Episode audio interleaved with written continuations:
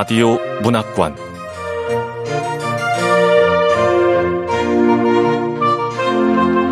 한국 단편 문학 특선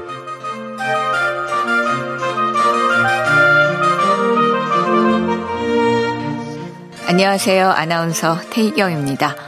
KBS 라디오 문학관 한국 단편 문학 특선 2023년 첫 번째로 만나보실 작품은 올해 탄생 110주년이 되는 김동리 작가의 등신불입니다. 김동리 작가는 110년 전인 1913년 11월 24일에 태어나 1995년에 돌아가셨습니다. 본명은 김시종, 필명이 동리입니다. 1934년 조선일보 신춘문예에 시 백로가 입선되고 1935년에는 조선중앙일보 신춘문예에 단편소설 화랑의 후예가 당선됐고 이듬해인 1936년에 동아일보 신춘문예에 단편 산화가 또다시 당선되면서 문단의 주목을 받았습니다. 그 후 수많은 작품을 발표하면서 대한민국 문단을 이끌었습니다. 대표작으로 무녀도, 황토기, 영마, 장편소설로 사반의 십자가, 을화 등 많습니다. 서라벌 예술대학 교수를 거쳐 중앙대학교 예술대 학장을 역임했고 한국문인협회 회장, 예술원 회장, 한국소설가협회 회장 등 주요 문예 단체의 대표를 맡기도 했습니다. 아세아 자유문학상, 예술원 문학부문 작품상, 3일 문화상 예술부문 본상, 서울시 문화상 문학부문 본상, 5.16 민족문학상 등을 수상했고 국민훈장 동백장과 국민훈장 모란장을 수여받았습니다. KBS 라디오 문학관 한국 단편 문학 특선 김동리 작가의 등신불 시작하겠습니다.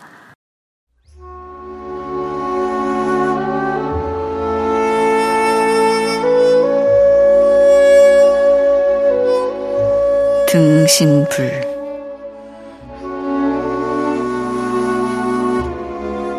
김동리.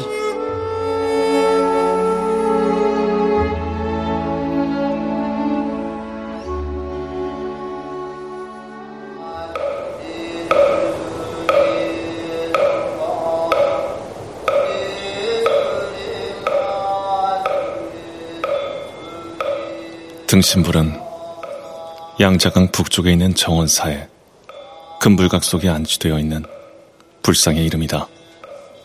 등신 금불 또는 그냥 금불이라고도 불렀다.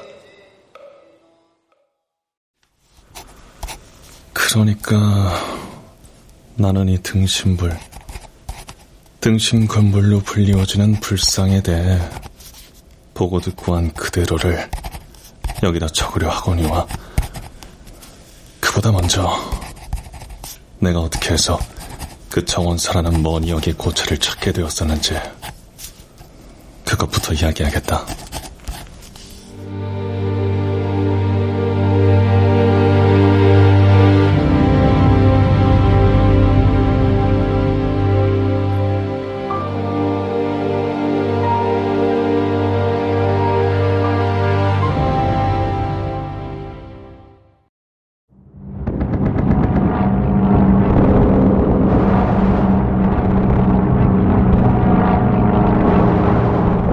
내가 이번에 대정대학 재학 중에 학병으로 태평양 전쟁에 끌려나간 것은 1940, 1934년 이른 여름 내 나이 23살 나던 때였다.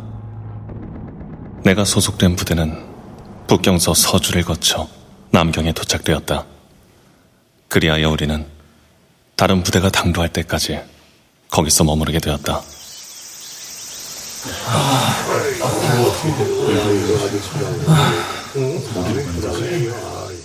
처음에 주둔이라기보다 대기에 속하는 편이었으나 다음 부대의 도착이 예상보다 늦어지자 나중은 교체 부대가 당도할 때까지 주둔군의 임무를 맡게 되었다.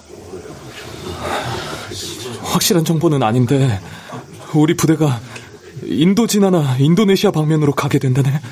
하루라도 오래 남경에 머물면 머물수록 그 마치 우리의 목숨이 더 연장되는 건데. 아, 교체 부대가 하루라도 더 늦게 와주었으면. 나는 마음속으로 은근히 빌고 있는 편이기도 했다. 실상은 그냥 빌고 있는 심정만도 아니었다. 더 나아가서 이 기회에 기어이 나는 나의 목숨을 건져내야 한다고 결심했다. 나는 이런 기회를 위하여 미리 약간의 준비, 조사까지 해두었던 것이다. 남경진 기수. 이분이 나와 같은 일본 대종대학에서 유학한 중국의 불교 학자라 이거지. 근데 여긴 중국이고 난 일본군에 소속된 한국 출신의 학병이잖아. 나를 만나줄까? 확실한 건 이자를 만나야 내가 살 수 있는 길이 생긴다는 거야.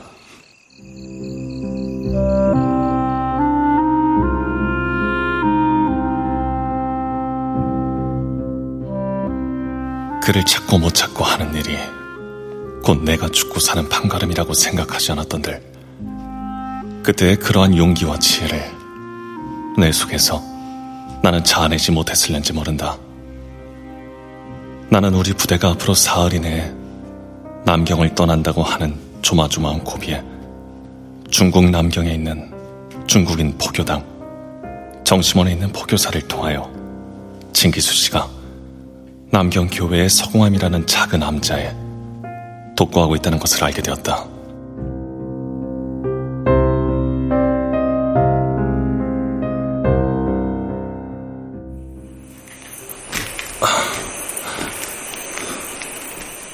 진기수라는 분을 찾아왔습니다. 누구시오? 그날 내가 서공함에서 진기수 씨를 찾게 된 것은 땅거미가 칠 무렵이었다. 나는 그를 보자 합장을 올리며 무수히 머리를 수그림으로써 나의 절박한 사정과 그에 대한 경의를 먼저 표한 뒤 솔직하게 나의 처지와 용건을 털어놓았다. 뭐라고요? 어려운 걸음 하셨소만. 그러나 평생 처음 보는 타국 청년, 그것도 적군의 군복을 입은 청년에게 그러한 협조를 쉽사리 약속해줄 사람은 없었다. 그의 두 눈이 약간 찡그러지며 입에서는 곧 거절의 선고가 내릴 듯한 순간 나는 미리 준비하고 갔던 흰 종이를 끄집어내어 내 앞에 폈다. 아, 아, 아니. 그리고는 바른편 손 식지 끝을 스스로 물어서 살을 떼어낸 다음 그 피로써 다음과 같이 썼다. 원면 살생 귀 푸른 원컨대 살생을 면하게 하시며 부처님의 은혜 속에 귀이고자 하나이다. 나무 아미타불 관세음보살 나는 이 여덟 글자의 혈서를 두 손으로 받들어 그의 앞에 올린 뒤 다시 합장을 했다. 이것을 본 진기수 씨는 분명히 얼굴빛이 달라졌다. 그것은 반드시 기쁜 빛이라 할 수는 없었으나 조금 전에 그 거절에 성공하는 가셔진 듯한 얼굴이었다. 잠깐 동안 침묵이 흐른 뒤에 진기수 씨는 나직한 목소리로 입을 열었다. 나를 따라오게. 네.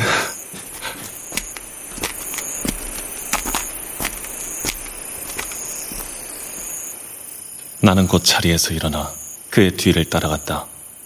깊숙한 골방이었다. 경암 스님을 따라가게. 소개장은 스님에게 맡겼네. 큰절 내법사 스님한테 데려갈 걸세. 네. 길은 일본 병정들이 알지도 못하는 산속 지름길이야.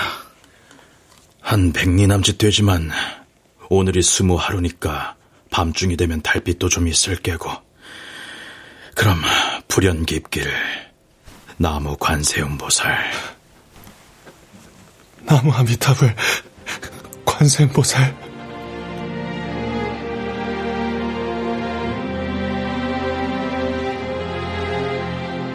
나는 목이 콱 메어옴을 깨달았다. 눈물이 핑 돈 채 나도 그를 향해 잠자코 합장을 올렸다.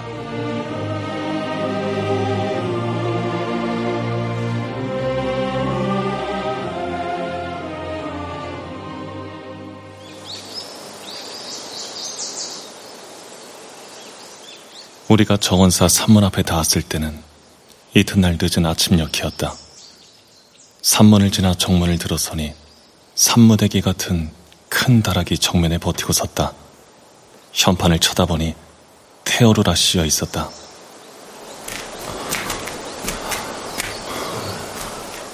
테어루? 어, 여기가 정원사일세 본사 자리지. 이제 원예 대사님을 뵈러 갈 걸세. 네, 경암 스님. 경암은 나를 데리고 청정실이란 조그만 현판이 붙은 집 앞에 와서 기척을 했다. 방문이 열리더니 한 스무 살이나 될락말락한 젊은 중이 얼굴을 내밀며 아른 체를 한다. 어, 경암 스님이 웬일로 여기까지? 아, 그동안 잘 있었는가? 해운 스님 전갈이 있어서. 증기수 씨가 해운 스님이었구나. 원예 대사님은 안에 계세요. 대사님, 경암 스님이 해운 스님 전가를 가지고 오셨어요. 들어오시게. 들어가시죠. 방 안에는 머리가 하얗게 새고 키가 성큼하게 커배는 노승이 미소 띤 얼굴로 경암과 나를 맞아주었다. 나무 관세음 보살.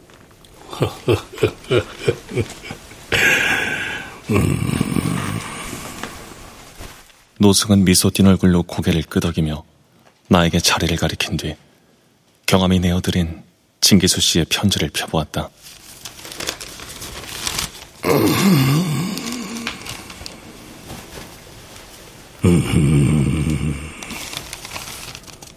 그러니로다. 편지를 읽고 난 노승은 이렇게 말했다. 그리고 나중에 알게 된 일이지만 이 노승이 두어의 전까지 이 절의 주지를 지낸 원예 대사로 진기수 씨가 말한 자기의 법사 스님이란 곧 이분이었던 것이다. 그날 저녁 나는 원예 대사의 주선으로 그가 거처하고 있는 청정실 바로 곁에 조그만 방 한 칸을 혼자서 쓸 수 있게 되었다.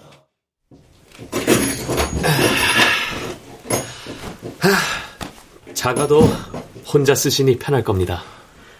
고맙습니다. 제 방은 바로 옆에 있습니다. 이웃이지요. 네, 제 이름은 청운입니다. 원예 대사님 시중드는 시봉이죠. 청우는 희고 넓적한 일을 드러내 보이며 빙긋이 웃었다. 나는 방한 칸을 따로 쓰고 있었지만 결코 방 안에 들어앉아 게으름을 피우지는 않았다.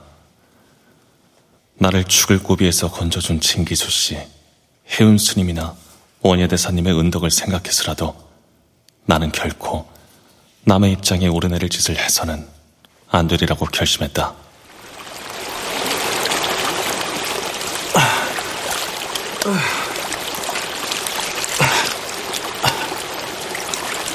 나는 아침 일찍 일어나 세수를 하고 예불을 끝내면 청운과 함께 청정실 안팎과 앞뒤의 복도와 뜰을 먼지 티끌 하나 없이 쓸고 닦았다.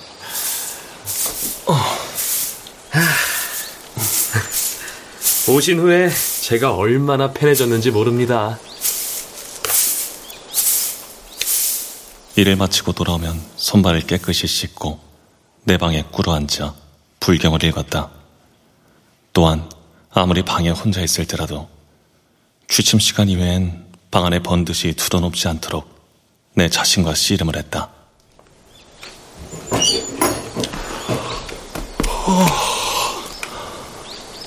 아, 졸려 죽겠네. 졸음이 와서 정 견디기가 어려울 때는 밖으로 나와 어정대며 바람을 쐬곤 했다. 처음엔 이렇게 막연히 어정대며 바람을 쐬던 것이 얼마 가지 않아 나는 어정되지 않게 되었다.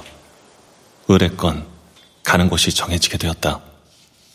그것은 저 금불각이었던 것이다.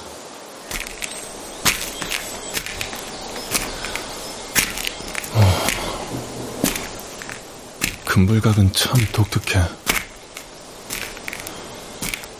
물론 여기 정원사에서도 법당 구경을 먼저 하긴 했지. 본존을 모셔둔 곳이니까. 근데 내가 정원사 법당에서는 그렇게 놀란 건 아니야. 기둥이나 불상, 채색도 한국이나 일본과 큰 차이 없었어. 물론 정면 한가운데 높직이 모셔져 있는 새 위의 불상이 살아있는 사람이라 건재하고 힘겨루기를 시켜본다면 뭐 한국이나 일본의 불상보다 힘을 더 쓸 수 있지 않을까. 뭐 그 정도? 그것도 살아있는 사람이라고 간주하고 힘겨름을 시켜본다면 이런 가정하에 말이지. 물론 정원사 스님들은 자기네 부처님이 그만큼 더 거룩하게 보일지도 모르지. 근데 금불각은 좀 특이해. 일단 금불각으로 가는 길부터 다르잖아.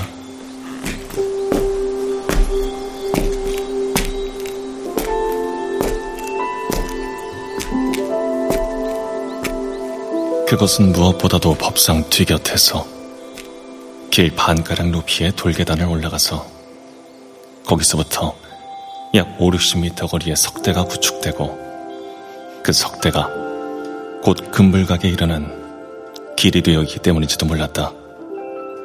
말하자면 법당 뒤곁의 동북쪽 언덕을 보기 좋은 돌로 평평하게 쌓아서 석대를 만들고 그 위에 금불각을 세워놓은 것이다.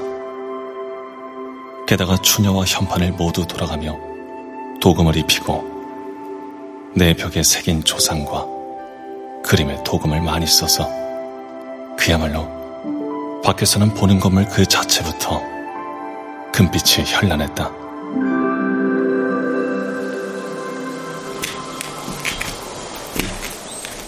추녀며 현판에다 그림까지 죄다 도금을 해서 이건 뭐 완전 금으로 도배를 했잖아.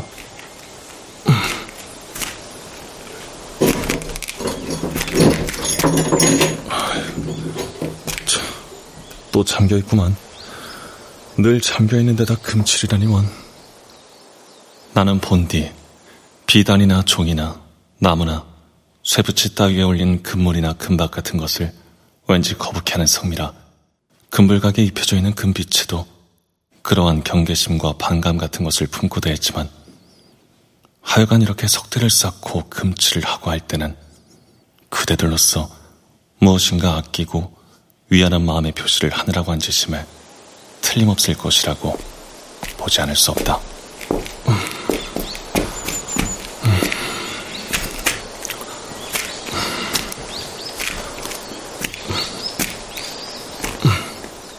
대개 이런 건 어느 대왕이나 황제의 갸륵한 뜻으로 순금을 많이 넣어서 주조한 불상이라든가 아니면 어느 황후의 명복을 빌기 위한 거겠지.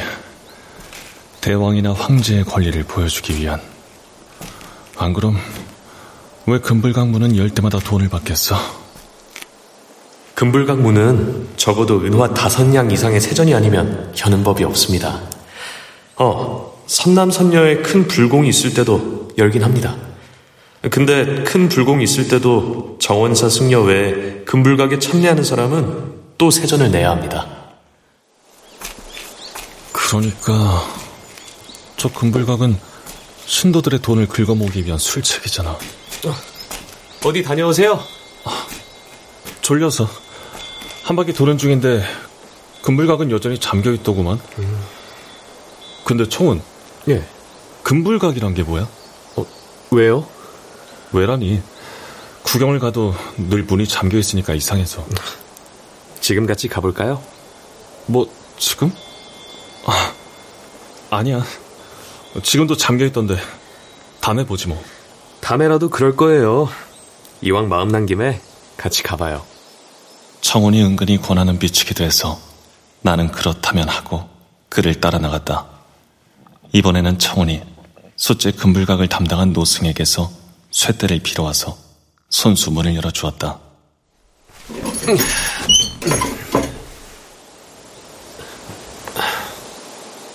관세음 보살.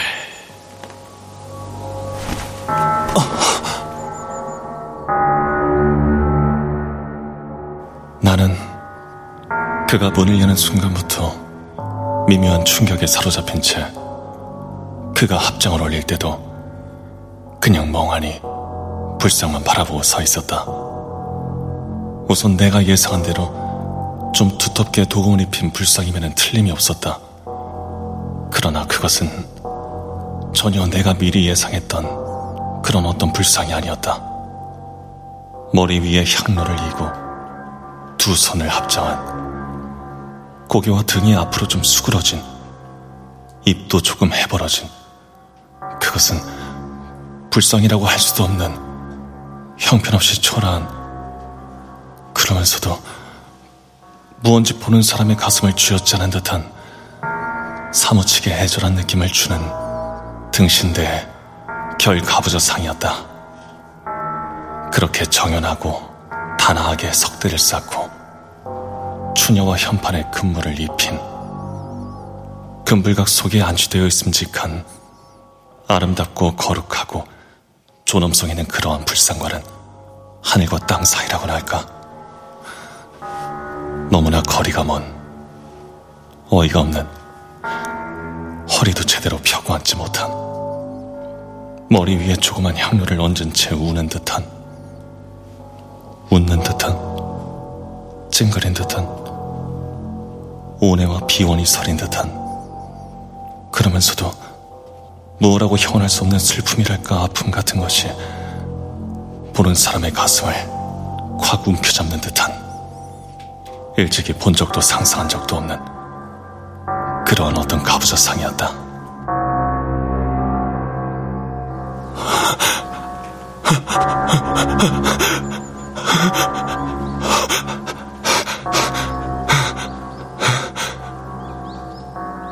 나는 그것을 바라보고 있는 동안 처음 보았을 때 받은 그 경악과 충격이 점점 더 전율과 공포로 화하여 나를 후려갈기는 듯한 어지러움에 휩싸일 뿐이었다고나 할까. 곁에 있던 청혼이 나의 얼굴을 돌아다 보았을 때도 나는 손끝 하나 까딱하지 못하며 정강마루와 아래턱을 그냥 덜덜덜 떨고 있을 뿐이었다. 괜찮으세요?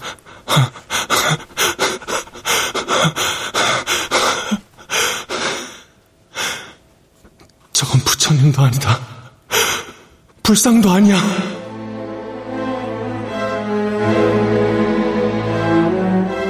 나는 내 자신도 모르는 사이에 이렇게 목이 터지도록 소리를 지르고 싶었으나 나의 목구멍은 얼어붙은 듯 아무런 말도 새어나오지 않았다.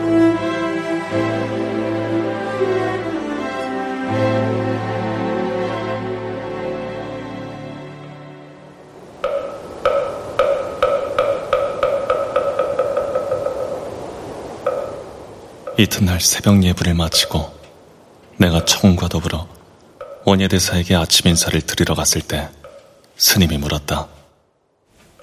어저께 금불각 구경을 갔었다고. 아, 네. 참배했습니다. 푸른 이로다. 그런데 그건 부처님이 아니었어요. 부처님의 사고가 아니었다고요. 그래. 어느 부처님이 제일 마음에 들더냐? 다른 부처님은 미처 보지도 못했어요. 가운데 모신 부, 부처님이 어떻게나 무서운지 나는 또 아래턱이 덜덜덜 떨리어 말을 이을 수 없었다. 나는 실상 그 등신불에 질려 그 곁에 모신 다른 불상들은 거의 살펴보지도 못했던 것이다. 원예대사는 말없이 나의 얼굴을 가만히 건너다 보고만 있었다. 그러자 나는 지금 금방 내 입으로 부처님이라고 말한 것이 생각났다. 왜 그런지 그렇게 말해서는 안 될 것을 말한 듯한 야릇한 반발이 내 속에서 폭발되었다. 나는 전신의 힘을 다하여 겨우 이렇게 말해버렸다. 그렇지만 아니었어요. 부처님의 상호 같지 않았어요. 왜? 머리에 얹은 것이 화관이 아니고 향로라서? 음, 그렇지. 그건 향로야. 원예대사님 말투가 나를 꾸짖는 게 아니야. 오히려 내 불만에 구미가 당기는 것 같은데. 왜? 자네 말대로 하면 부처님이 아니고 나한님이란 말인가? 그렇지만 나한님도 머리 위에 향로를 쓴 분은 없잖아. 오백 나한 중에도. 하긴 본래는 부처님이 아니었지. 그런데 모두가 부처님이라고 부르게 됐어. 본래는 이절 스님인데 성불을 했으니까 부처님이라고 부른 게지. 자네도 마찬가지야. 관세음 보살.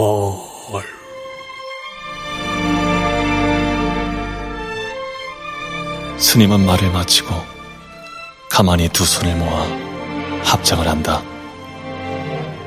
나도 머리를 숙이며 합장을 올리고 자리에서 일어났다.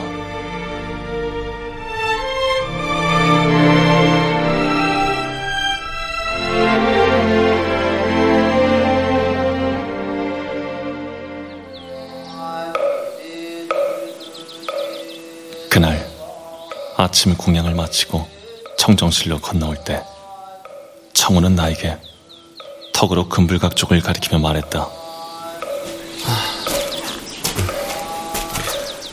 저도 처음엔 이상했어요. 그렇지만 이 절에선 영검이 제일 많은 부처님입니다. 영검이 많은 부처님이라고? 그럼요. 영검이 많은 부처님이요. 그래서 그렇게 세전이 많은 거예요.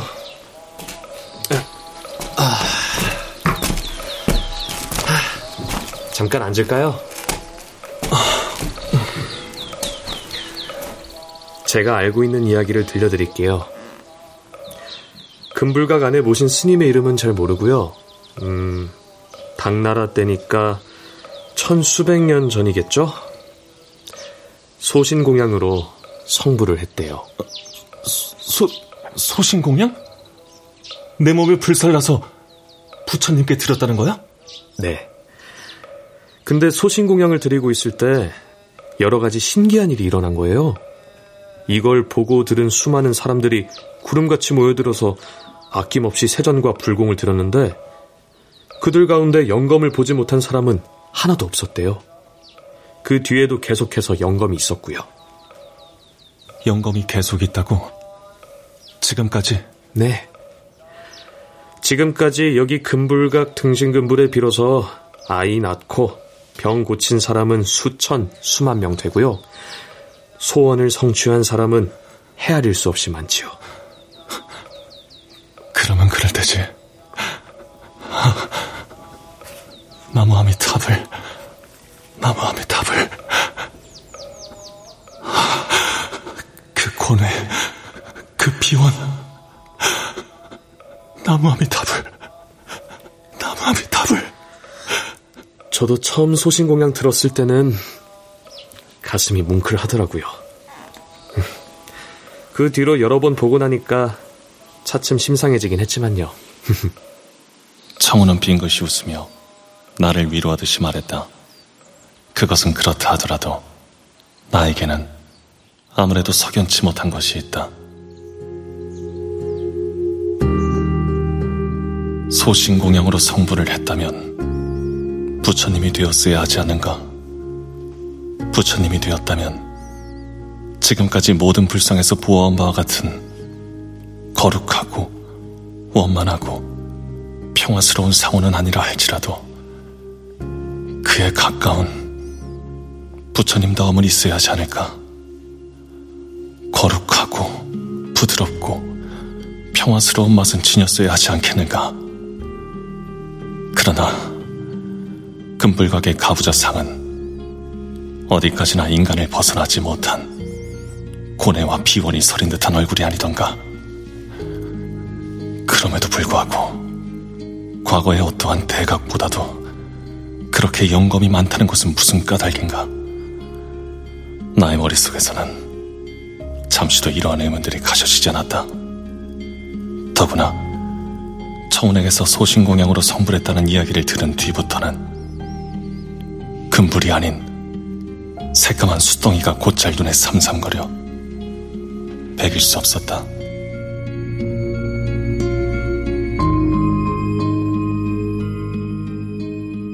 그날 저녁 예불을 마치고 청운과 더불어 원해대사에게 저녁 인사를 갔을 때 스님은 나를 보고 너 금불을 보고 나서 괴로워하는구나.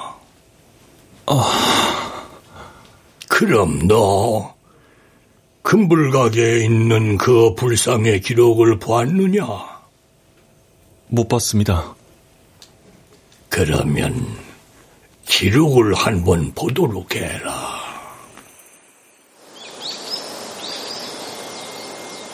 이튿날 내가 청운과 더불어 아침 인사를 드릴 때 원예 대사는 자기가 금불가게 일러두었으니 가서 기록을 청해서 보고 오라고 했다.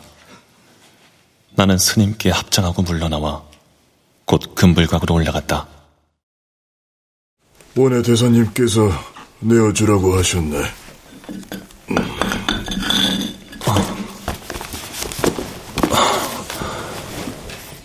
만족 선사 소신 성불기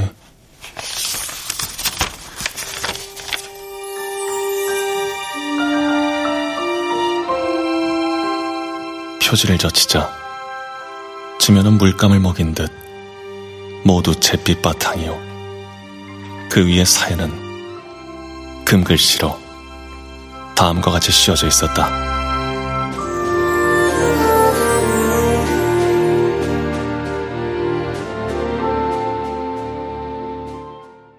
만적은 법명이요, 송명은 기, 성은 조씨다.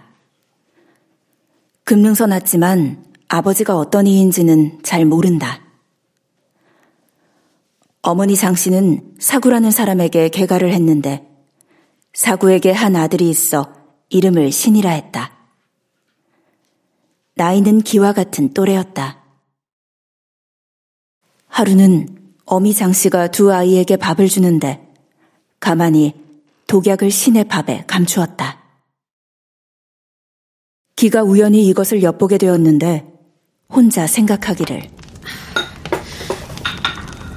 자, 이건 신이밥, 어, 이게 기밥.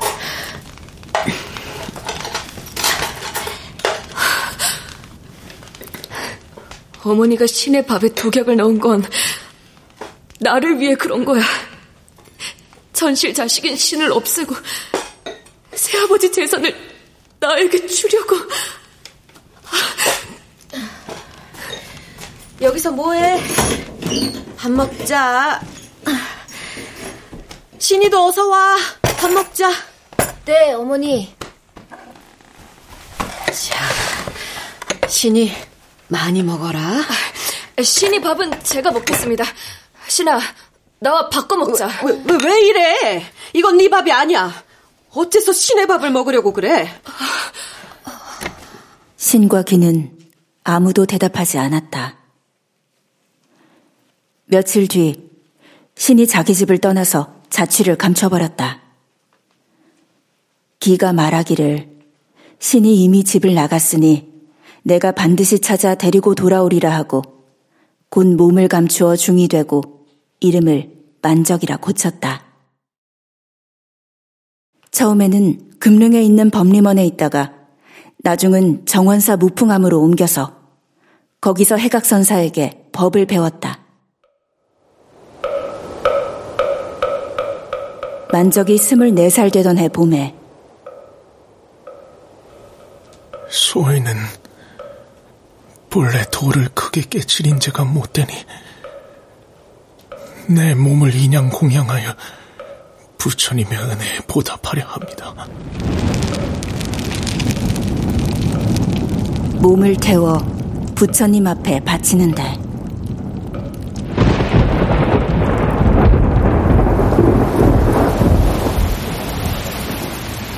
그때 마침 비가 쏟아졌으나 만적에 타는 몸을 적시지 못할 뿐 아니라 점점 더 불빛이 환하더니 호련히 보름달 같은 원광이 비치었다.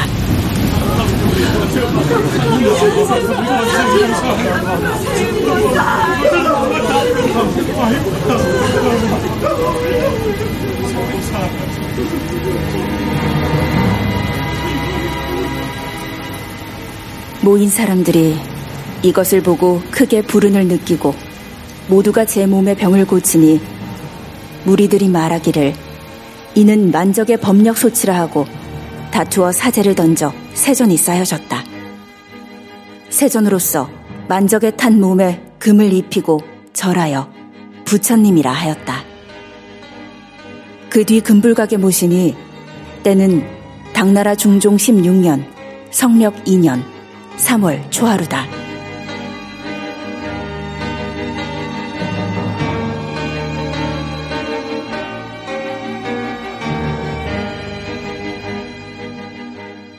내가 이 기록을 다 읽고 나니 원예대사가 나를 불렀다.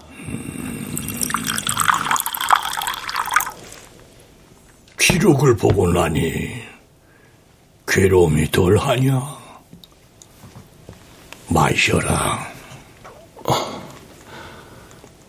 처음같이 무섭지는 않았습니다마는 그 괴롭고 슬픈 빛은 가셔지지 않았습니다. 음, 그래. 당연한 일이야. 기록이 너무 간략하고 섬소해서. 원예 대사님은 그 기록보다 더 많은 걸 알고 있는 듯한 말투인데, 설마 더 알 리가 없잖아. 그렇지만 1200년도 넘는 옛날 일인데 기록 입에 다른 일을 어떻게 알겠습니까? 전해 내려오는 얘기가 있지. 그런데 산에서는 그것을 함부로 이야기하지 않아. 그만치 금불각의 등신불에 대해서는 모두들 그 영검을 두려워하고 있는 셈이지.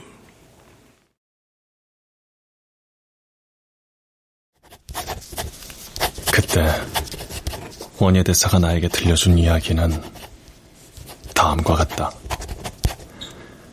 이것은 물론 1200년간 등신금불에 대하여 절에서 내려오는 이야기를 원예 대사가 정리해서 간단히 한 이야기이다.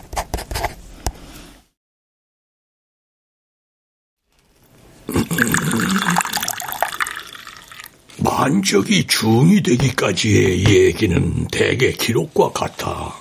허나 그가 자기 몸을 불살라서 부처님께 공양을 올린 동기에 대해서는 전해오는 다른 얘기가 몇 개 있네.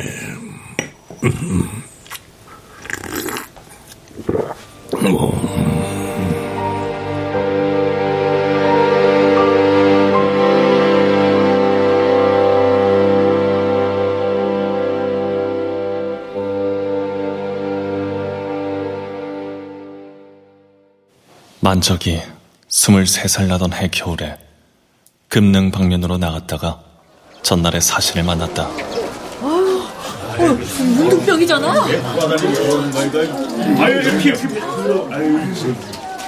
어, 신이다. 자기 어머니의 모해를 피하여 집을 나간 사신이었다. 그리고 자기는 이 사신을 찾아 역시 집을 나왔다가 그를 찾지 못하고 중이 된 채 그를 다시 만난 것이다. 그러나 그때 다시 만난 사신을 보고는 비록 속세의 인연을 끊어버린 만족으로서도 눈물을 금할 수 없었던 것이다.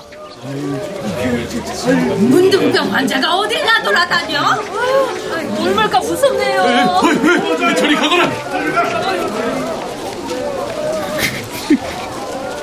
착하고 어질던 사신이 어쩌다 하늘의 경보를 받았단 말인고. 스님, 문둥병 환자입니다. 예, 가까이 가지 마세요.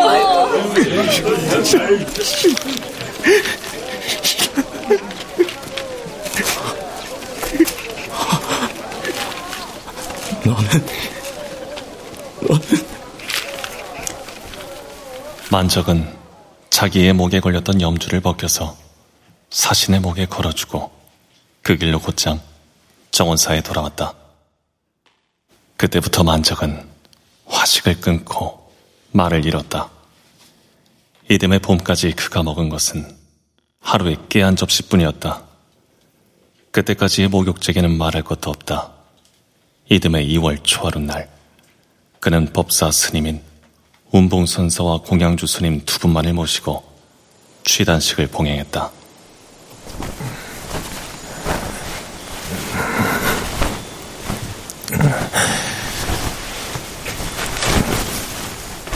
먼저 법의를 벗고 알몸이 된 뒤에 가늘고 깨끗한 명주를 발끝에서 어깨까지 전신에 감았다.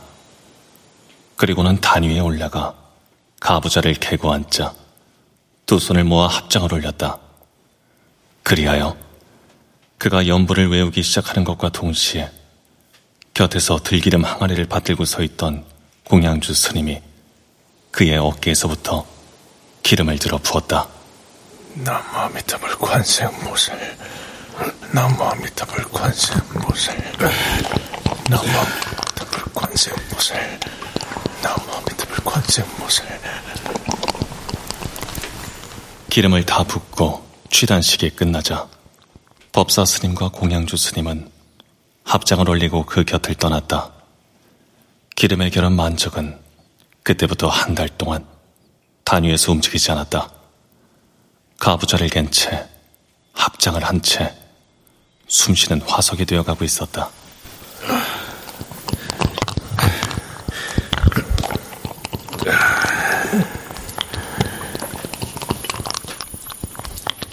일에 한 번씩 공양주 스님이 들기름 항아리를 안고 장막 안으로 들어오면 어깨에서부터 다시 기름을 부어주고 돌아가는 일밖에 그 누구도 이 장막 안을 엿보지 못했다.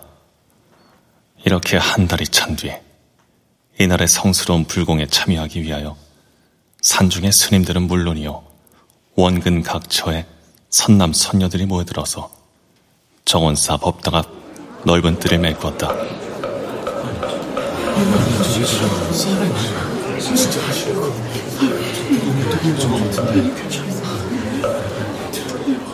대공양은 오시 초에 장막이 거치면서부터 시작되었다. 500을 헤아리는 승려가 단을 향해 합장을 하고 선 가운데 공양주 스님이 불 담긴 향로를 받들고 단 앞으로 나아가 만족의 머리 위에 얹었다.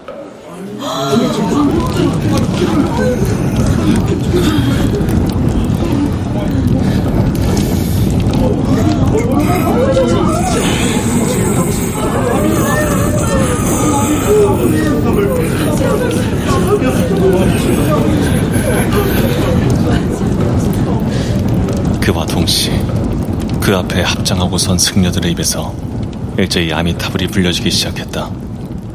만족의 머리 위에 화감같이 씌워진 향로에서는 점점 더 많은 연기가 오르기 시작했다.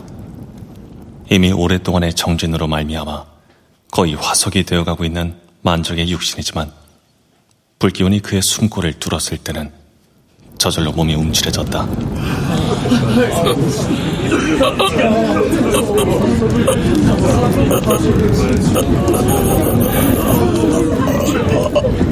그리하여 그때부터 눈에 보이지 않게 그의 고개와 등가슴이 조금씩 앞으로 숙여져 갔다. 들기름의 결은 만적의 육신이 연기로 화하여 나가는 시간은 길었다. 그러나 그 앞에 선 500의 대중은 아무도 쉬지 않고 아미타불을 불렀다.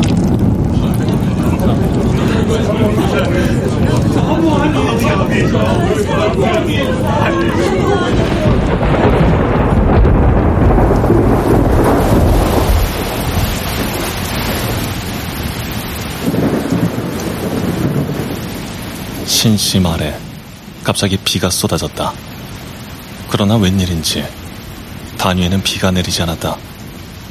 만적의 머리 위로는 더 많은 연기가 오르기 시작했다.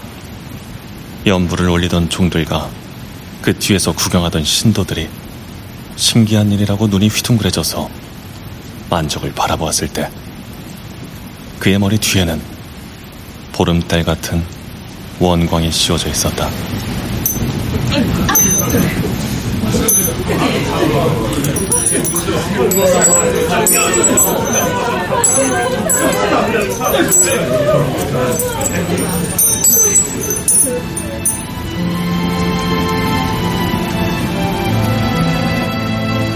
이때부터 세전이 쏟아지기 시작하여 그 뒤 3년간이나 그칠 날이 없었다.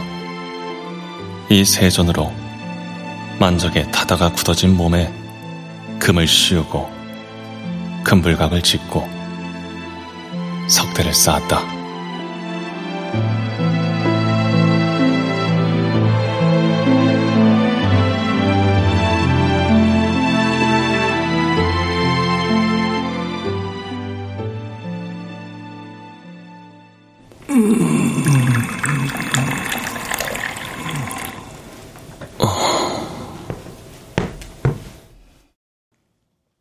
원예대사의 이야기를 듣고 있는 동안 나는 마음속으로 이렇게 해서 된 불상이라면 과연 지금의 저 금불각에 등신금불같이 될 수밖에 없으리란 생각이 들었다.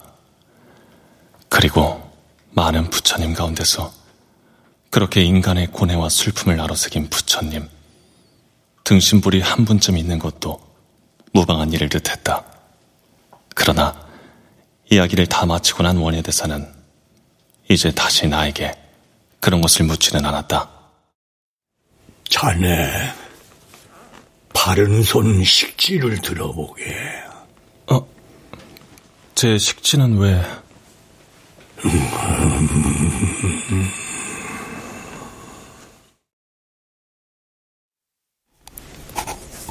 그러나 원예대사는 가만히 그것을 바라보고 있을 뿐 더 말이 없다. 왜 그 손가락을 들어보이라고 했는지 이 손가락과 만적의 소신공양과 무슨 관계가 있다는 겐지 이제 그만 손을 내려도 좋다는 겐지 뒷말이 없는 것이다.